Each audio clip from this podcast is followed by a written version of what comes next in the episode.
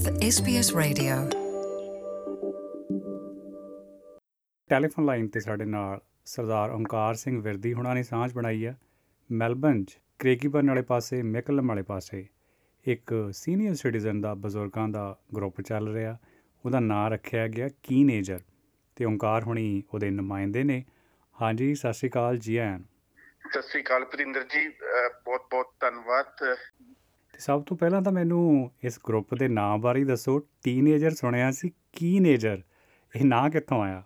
ਪ੍ਰਿੰਦਰ ਜੀ ਕੀਨ ਏਜਰ ਜਿਹੜਾ ਵਰਡ ਹੈ ਇਹ ਆਪਣੇ ਆਪ ਦੇ ਵਿੱਚ ਹੀ ਸਾਰਾ ਕੁਝ ਦੱਸ ਦਿੰਦਾ ਹੈਗਾ ਬਈ ਕੀਨ ਪਲੱਸ ਏਜਰ ਜਿਹਦੇ ਵਿੱਚ ਵੀ ਤੁਸੀਂ ਕਿਸੇ ਵੀ ਏਜ ਨੂੰ ਲੈ ਕੇ ਚਾਹੇ ਛੋਟੇ ਬੱਚੇ ਤੋਂ ਲੈ ਕੇ ਵੱਡੇ ਬਜ਼ੁਰਗ ਤੱਕ ਜਿਹੜੇ ਬੰਦੇ ਵੀ ਕੀਨ ਨੇ ਅਹ, ਉਤਸੁਕ ਨੇ ਅਹ, ਕੋਈ ਵੀ ਕਾਰਜ ਕਰਨਾ ਚਾਹੁੰਦੇ ਨੇ ਕੰਮ ਕਰਨਾ ਚਾਹੁੰਦੇ ਨੇ ਵੀ ਖੁਸ਼ ਹੋ ਕੇ ਕਰਨਾ ਚਾਹੁੰਦੇ ਨੇ। ਉਹਨਾਂ ਲਈ ਇਹ ਸਪੈਸ਼ਲ ਕਲੱਬ ਬਣਾਇਆ ਗਿਆ ਹੈ ਤੇ ਇਹ ਕਲੱਬ ਕੱਲਾ ਇੱਕ ਹੀ ਧਰਮ ਦੇ ਲਈ ਨਹੀਂ ਬ੍ਰਿੰਗਿੰਗ ਕਮਿਊਨਿਟੀਜ਼ ਆਲ ਟੁਗੇਦਰ ਇਹਦੇ ਵਿੱਚ ਚਾਹੇ ਹਿੰਦੂ ਚਾਹੇ ਸਿੱਖ ਚਾਹੇ ਮੁਸਲਿਮ ਤੇ ਚਾਹੇ ਈਸਾਈ ਕਿਸੇ ਵੀ ਧਰਮ ਨੂੰ ਅਸੀਂ ਲੈ ਕੇ ਚੱਲਦੇ ਹਾਂ ਤੇ ਕੋਈ ਭੇਦਭਾਵ ਨਹੀਂ ਹੈਗਾ। So bringing all communities together ਜੀ, ਤੇ ਕਿੰਨੇ ਇੱਕ ਗਰੁੱਪ ਦੇ ਮੈਂਬਰ ਹੋਣਗੇ ਇਸ ਵੇਲੇ, ਜਿਹੜੇ ਤੁਹਾਡੇ ਨਾਲ ਸੂਚੀਬੱਧ ਨੇ, ਰਜਿਸਟਰ ਹੋਏ ਹੋਏ ਨੇ?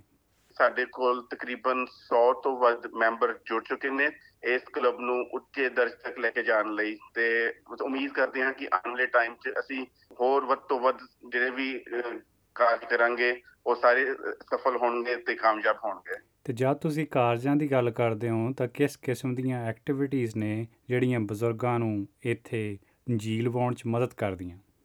ਬਿਲਕੁਲ ਮੈਂ ਜ਼ਰੂਰ ਆਪਣੇ ਅਮ, ਤੁਹਾਡੇ ਚੈਨਲ ਰਾਹੀਂ ਸਾਰੇ ਸਰੋਤਿਆਂ ਨੂੰ ਦੱਸਣਾ ਚਾਹਾਂਗਾ ਬਈ ਅਸੀਂ ਅਮ, ਪਿਛਲੇ 3 ਸਾਲਾਂ ਤੋਂ ਕਰੋਨਾ ਦੇ ਐਡੇ ਵੱਡੇ ਕਹਿਰ ਤੋਂ ਨਿਕਲੇ ਹੈਗੇ ਹਾਂ ਤੇ ਜਿਸ ਵਿੱਚ ਸਾਡੇ ਜਿਹੜੇ ਵੀ ਬਜ਼ੁਰਗ ਆਸਟ੍ਰੇਲੀਆ ਆਏ ਸੀਗੇ ਉਹ ਘਰਾਂ ਦੇ ਵਿੱਚ ਹੀ ਬੰਦ ਰਹੇ ਤਕਰੀਬਨ। ਤੇ ਜੇ ਜਦੋਂ ਉਹ ਕਰੋਨਾ ਦਾ ਜਿਹੜਾ ਅਹ, ਕਹਿਰ ਥੋੜਾ ਘਟਿਆ ਤੇ ਬਾਹਰ ਆਣਾ ਸ਼ੁਰੂ ਹੋਏ ਤੇ ਲੇਕਿਨ ਕੋਈ ਵੀ ਉਹਨਾਂ ਨੂੰ ਘੁਮਾਉਣ ਲਈ ਜਿੱਦਾਂ ਜਿੱਦਾਂ ਕਿ ਅਹ, ਅਬ ਜਿਹੜੇ ਬੱਚੇ ਨੇ ਉਹ ਸਾਰੇ ਇੱਥੇ ਆਪਣੇ ਕੰਮਾਂ ਕਾਰਾਂ ਦੇ ਵਿੱਚ ਬਹੁਤ ਜ਼ਿਆਦਾ ਬਿਜ਼ੀ ਨੇ ਤੇ ਇੰਨਾ ਵਕਤ ਨਹੀਂ ਦੇ ਪਾਉਂਦੇ ਵੀ ਆਪਣੇ ਪੇਰੈਂਟਸ ਨੂੰ ਜਾਂ ਬੱਚਿਆਂ ਨੂੰ ਕਿਤੇ ਬਾਹਰ ਲੈ ਕੇ ਸੋਸ਼ਲ ਐਕਟੀਵਿਟੀਜ਼ ਨਾਲ ਜੋੜ ਸਕਣ।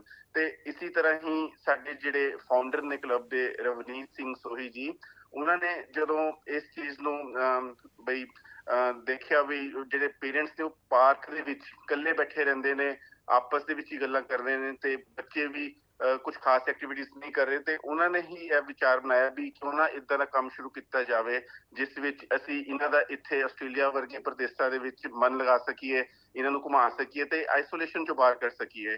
ਤੇ ਇਸ ਕਰਕੇ ਹੀ ਇਸ ਕਲੱਬ ਨੂੰ ਬਣਾਇਆ ਗਿਆ ਹੈਗਾ ਤੇ ਆਪਾਂ ਅਹ, ਪਿਛਲੇ 1 ਸਾਲ ਦੇ ਵਿੱਚ ਤਕਰੀਬਨ ਅਹ, 1500 ਪਲੱਸ ਜਿਹੜੇ ਸੀਨੀਅਰ ਟ੍ਰਿਪਸ ਸੀਨੀਅਰਸ ਨੇ ਉਹਨਾਂ ਦੇ ਟ੍ਰਿਪਸ ਲੈ ਕੇ ਜਾ ਚੁੱਕੇ ਨੇ। ਤੇ ਤੁਸੀਂ ਟ੍ਰਿਪਸ ਦੀ ਗੱਲ ਕਰਦੇ ਹੋ ਆਮ ਤੌਰ ਤੇ ਇਹ ਫਿਰ ਪਾਰਕਾਂ 'ਚ ਜਾਂ ਕੋਈ ਖਾਸ ਥਾਵਾਂ ਤੇ ਲੈ ਕੇ ਜਾਂਦੇ ਹੋ ਜਾਂ ਧਾਰਮਿਕ ਸਥਾਨਾਂ ਦਾ ਵੀ ਦੌਰਾ ਕਰਾਇਆ ਜਾਂਦਾ? ਮੈਂ ਥੋੜਾ ਜਿਹਾ ਜਾਣਨਾ ਚਾਹੁੰਦਾ ਜਦੋਂ ਬੱਸਾਂ ਭਰਦੀਆਂ ਤਾਂ ਫਿਰ ਕਿੱਧਰ ਨੂੰ ਜਾਂਦੀਆਂ?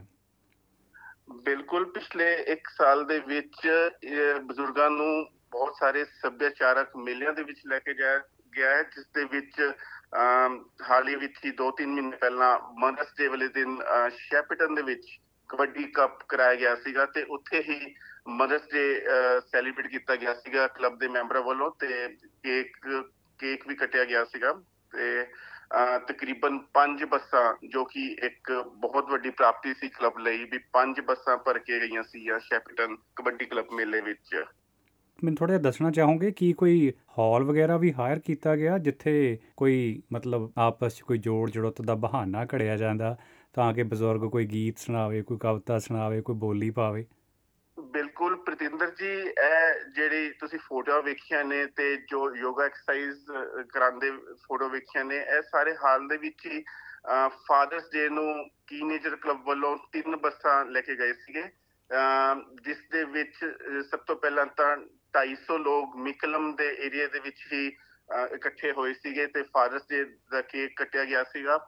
ਤੇ ਉਸ ਤੋਂ ਬਾਅਦ ਜਿਹੜੀ ਬੱਸਾਂ ਸੀਗੀਆਂ ਉਹ ਸੈਂਟ ਕਿਲਡਾ ਬੀਚ ਵੱਲ ਰਵਾਨਾ ਹੋਈਆਂ ਸੀ ਤੇ ਸਾਡੇ ਲਈ ਸਭ ਤੋਂ ਵੱਡੀ ਅਹ, ਅਹ, ਖੁਸ਼ਕਿਸਮਤੀ ਵਾਲੀ ਗੱਲ ਇਹ ਸੀਗੀ ਵੀ ਸਾਡੇ ਨਾਲ ਇੰਡੀਆ ਤੋਂ ਹੀ ਆਏ ਹੋਏ ਇੱਕ ਯੋਗਾ ਸਪੈਸ਼ਲਿਸਟ ਸਰਦਾਰ ਕੁਲਦੀਪ ਸਿੰਘ ਭੁੱਲਰ ਜੀ ਜੁੜੇ ਹੋਏ ਸਨ ਉਸ ਦਿਨ ਤੇ ਉਹਨਾਂ ਨੇ ਹੀ ਸੈਂਟ ਕਿਲਡਾ ਬੀਚ ਤੇ ਤਕਰੀਬਨ ਸਾਰੇ ਮੈਂਬਰਾਂ ਨੂੰ ਆਪਣੀ ਕੁਝ ਖਾਸ ਯੋਗਾ ਐਕਸਰਸਾਈਜ਼ਸ ਕਰਵਾਈਆਂ ਸੀ। ਤੇ ਉਸ ਤੋਂ ਬਾਅਦ ਜਿਹੜੀ ਸਾ- ਅਹ ਬੱਸਾਂ ਸੀਗੀਆਂ, ਉਹ ਕੀਸਬੋਰੋ ਗੁਰਦੁਆਰਾ ਵੱਲ, ਅਹ, ਰਵਾਨਾ ਹੋਈਆਂ ਸਨ ਤੇ ਕੀਸਬੋਰੋ ਗੁਰਦੁਆਰਾ ਸਾਹਿਬ ਦੇ ਦਰਸ਼ਨ ਕਰਾਏ ਗਏ ਸਾਰੇ ਸੰਗਤਾਂ ਨੂੰ।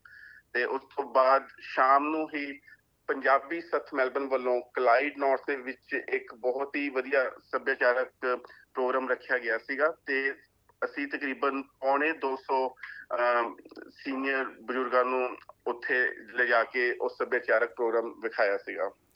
ਤੇ ਵਿਰਦੀ ਸਾਹਿਬ ਜਾਂਦੇ ਜਾਂਦੇ ਸਾਨੂੰ ਦੱਸਣਾ ਚਾਹੋਗੇ ਕਿ ਆਉਣ ਵਾਲੇ ਸਮੇਂ 'ਚ ਕਿਸ ਕਿਸਮ ਦੇ ਕਾਰਜ ਉਲੀਕੇ ਗਏ ਨੇ? ਵੱਡੇ ਕਾਰਜ ਆਉਣ ਵਾਲੇ ਟਾਈਮ 'ਚ ਕਰਨ ਜਾ ਰਹੇ ਹਾਂ। ਉਸ ਦੇ ਵਿੱਚ ਇਸੇ ਮਹੀਨੇ ਅਸੀਂ ਬਲੱਡ ਡੋਨੇਸ਼ਨ ਕੈਂਪ ਲਗਾਉਣ ਜਾ ਰਹੇ ਹਾਂ ਤੇ ਅਸੀਂ ਉਸ ਲਈ ਲਾਈਫ ਬਲੱਡ ਕੈਂਸਰ ਨਾਲ ਵੀ ਰਜਿਸਟ੍ਰੇਸ਼ਨ ਕਰਾ ਲਈ ਹੈ ਕਲੱਬ ਦੀ ਤੇ ਸਾਡੇ ਨਾਲ ਬਹੁਤ ਹੀ ਅਮ, ਵੱਧ ਤੋਂ ਵੱਧ ਮੈਂਬਰ ਜੁੜੇ ਨੇ ਜੋ ਕਿ ਬਲੱਡ ਡੋਨੇਟ ਕਰਨ ਜਾ ਰਹੇ ਨੇ।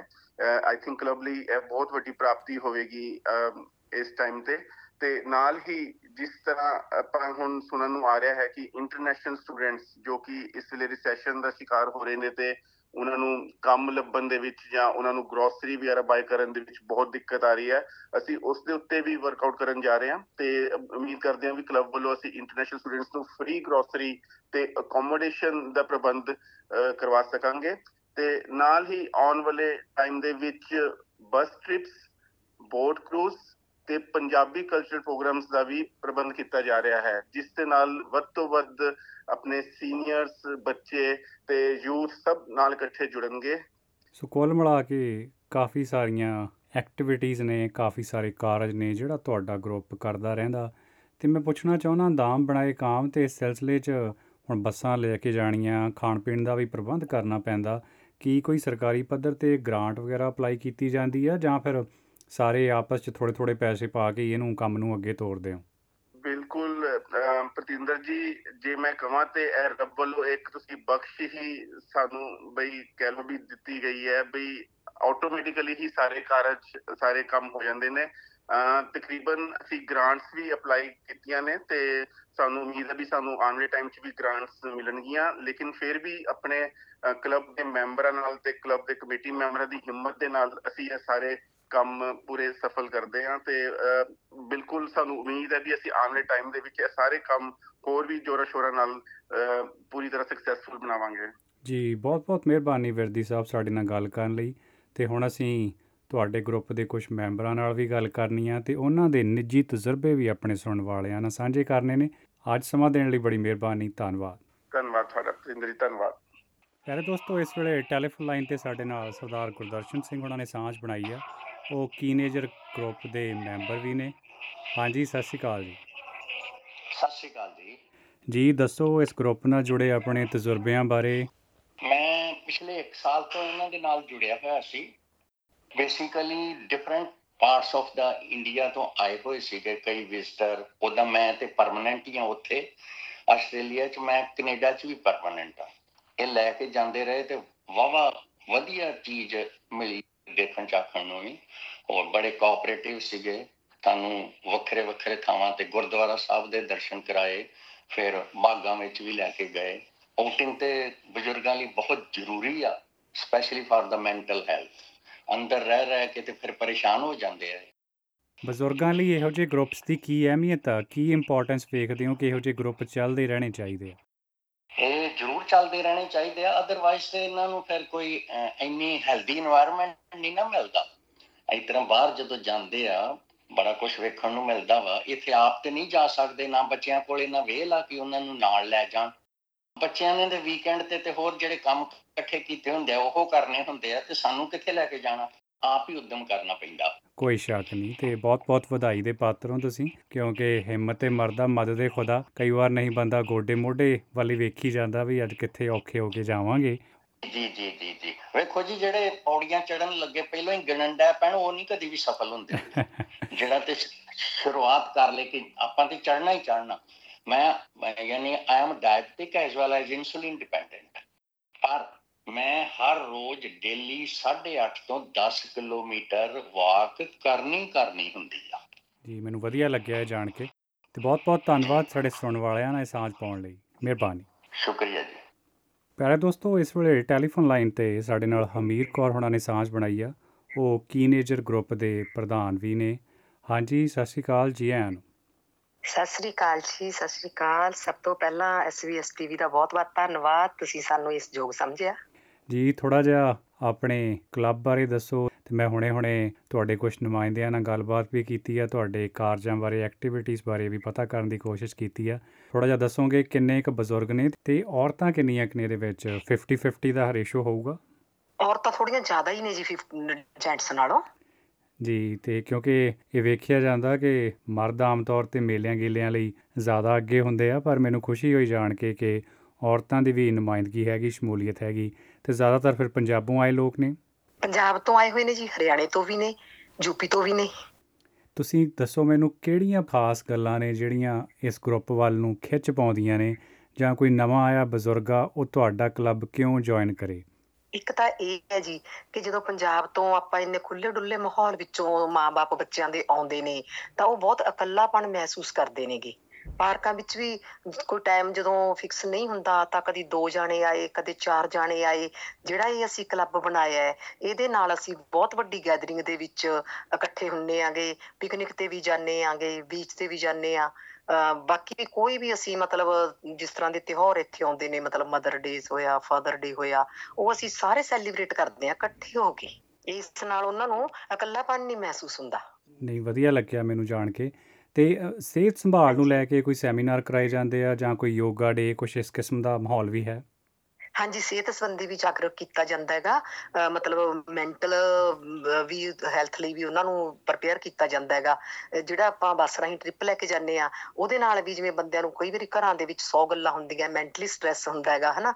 ਤਾਂ ਉਹ ਸਾਰਾ ਜਦੋਂ ਅਸੀਂ ਜਾਂਦੇ ਆ ਹੱਸਦੇ, ਖੇਡਦੇ ਬੱਸ ਦੇ ਵਿੱਚ, ਗਾਉਂਦੇ, ਵਜਾਉਂਦੇ, ਤਾਂ ਸਾਰੇ ਜਿਹੜੇ ਸੀਨੀਅਰਸ ਨੇ ਸਾਡੇ ਬਹੁਤ ਹੀ ਖੁਸ਼ ਹੁੰਦੇ ਨੇ। ਜਿਵੇਂ ਆਪਾਂ ਬੱਚਿਆਂ ਦੇ ਨਾਲ ਇੱਕ ਅੱਧੇ ਗੁਰਦੁਆਰਾ ਸਾਹਿਬ ਦੀ ਦਰਸ਼ਨ ਕਰ ਸਕਦੇ ਆਂਗੇ ਤਾਂ ਜਦੋਂ ਅਸੀਂ ਬੱਸ ਰਾਹੀਂ ਟ੍ਰਿਪ ਹੁੰਦਾ ਸਾਡਾ ਹਰ ਵਾਰੀ ਇੱਕ ਗੁਰਦੁਆਰਾ ਸਾਹਿਬ ਦੇ ਦਰਸ਼ਨ ਨਾਲ ਬੀਚ ਪਾਰਕ ਦੇ ਵਿੱਚ ਪਿਕਨਿਕ ਤੇ ਉਸ ਤੋਂ ਬਾਅਦ ਕੋਈ ਵੀ ਸੱਭਿਆਚਾਰਕ ਪ੍ਰੋਗਰਾਮ ਜਿੱਥੇ ਕਿਤੇ ਹੁੰਦਾ ਤਾਂ ਉੱਥੇ ਬੱਸਾਂ ਰਾਹੀਂ ਅਸੀਂ ਇਹਨਾਂ ਸੀਨੀਅਰਜ਼ ਨੂੰ ਲੈ ਕੇ ਜਾਂਦੇ ਹਾਂ।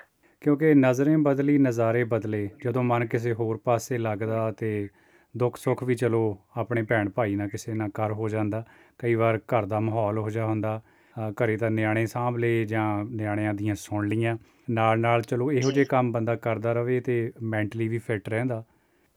ਥੋੜੇ ਦਿਨ ਹੋਏ ਜੀ ਫਾਦਰ ਡੇ ਸੀ 3 ਸਤੰਬਰ ਦਾ ਤਾਂ ਆਪਾਂ ਸਾਡੇ ਮਿਕਲਮ ਦੇ ਵਿੱਚ ਫਾਊਂਡੇਸ਼ਨ ਪਾਰਕ ਦੇ ਵਿੱਚ 250 ਦੀ ਗੈਦਰਿੰਗ ਸੀਗੀ ਤੇ ਆਪਾਂ ਉੱਥੇ ਕੇਕ ਸੈਰੇਮਨੀ ਕੀਤੀ।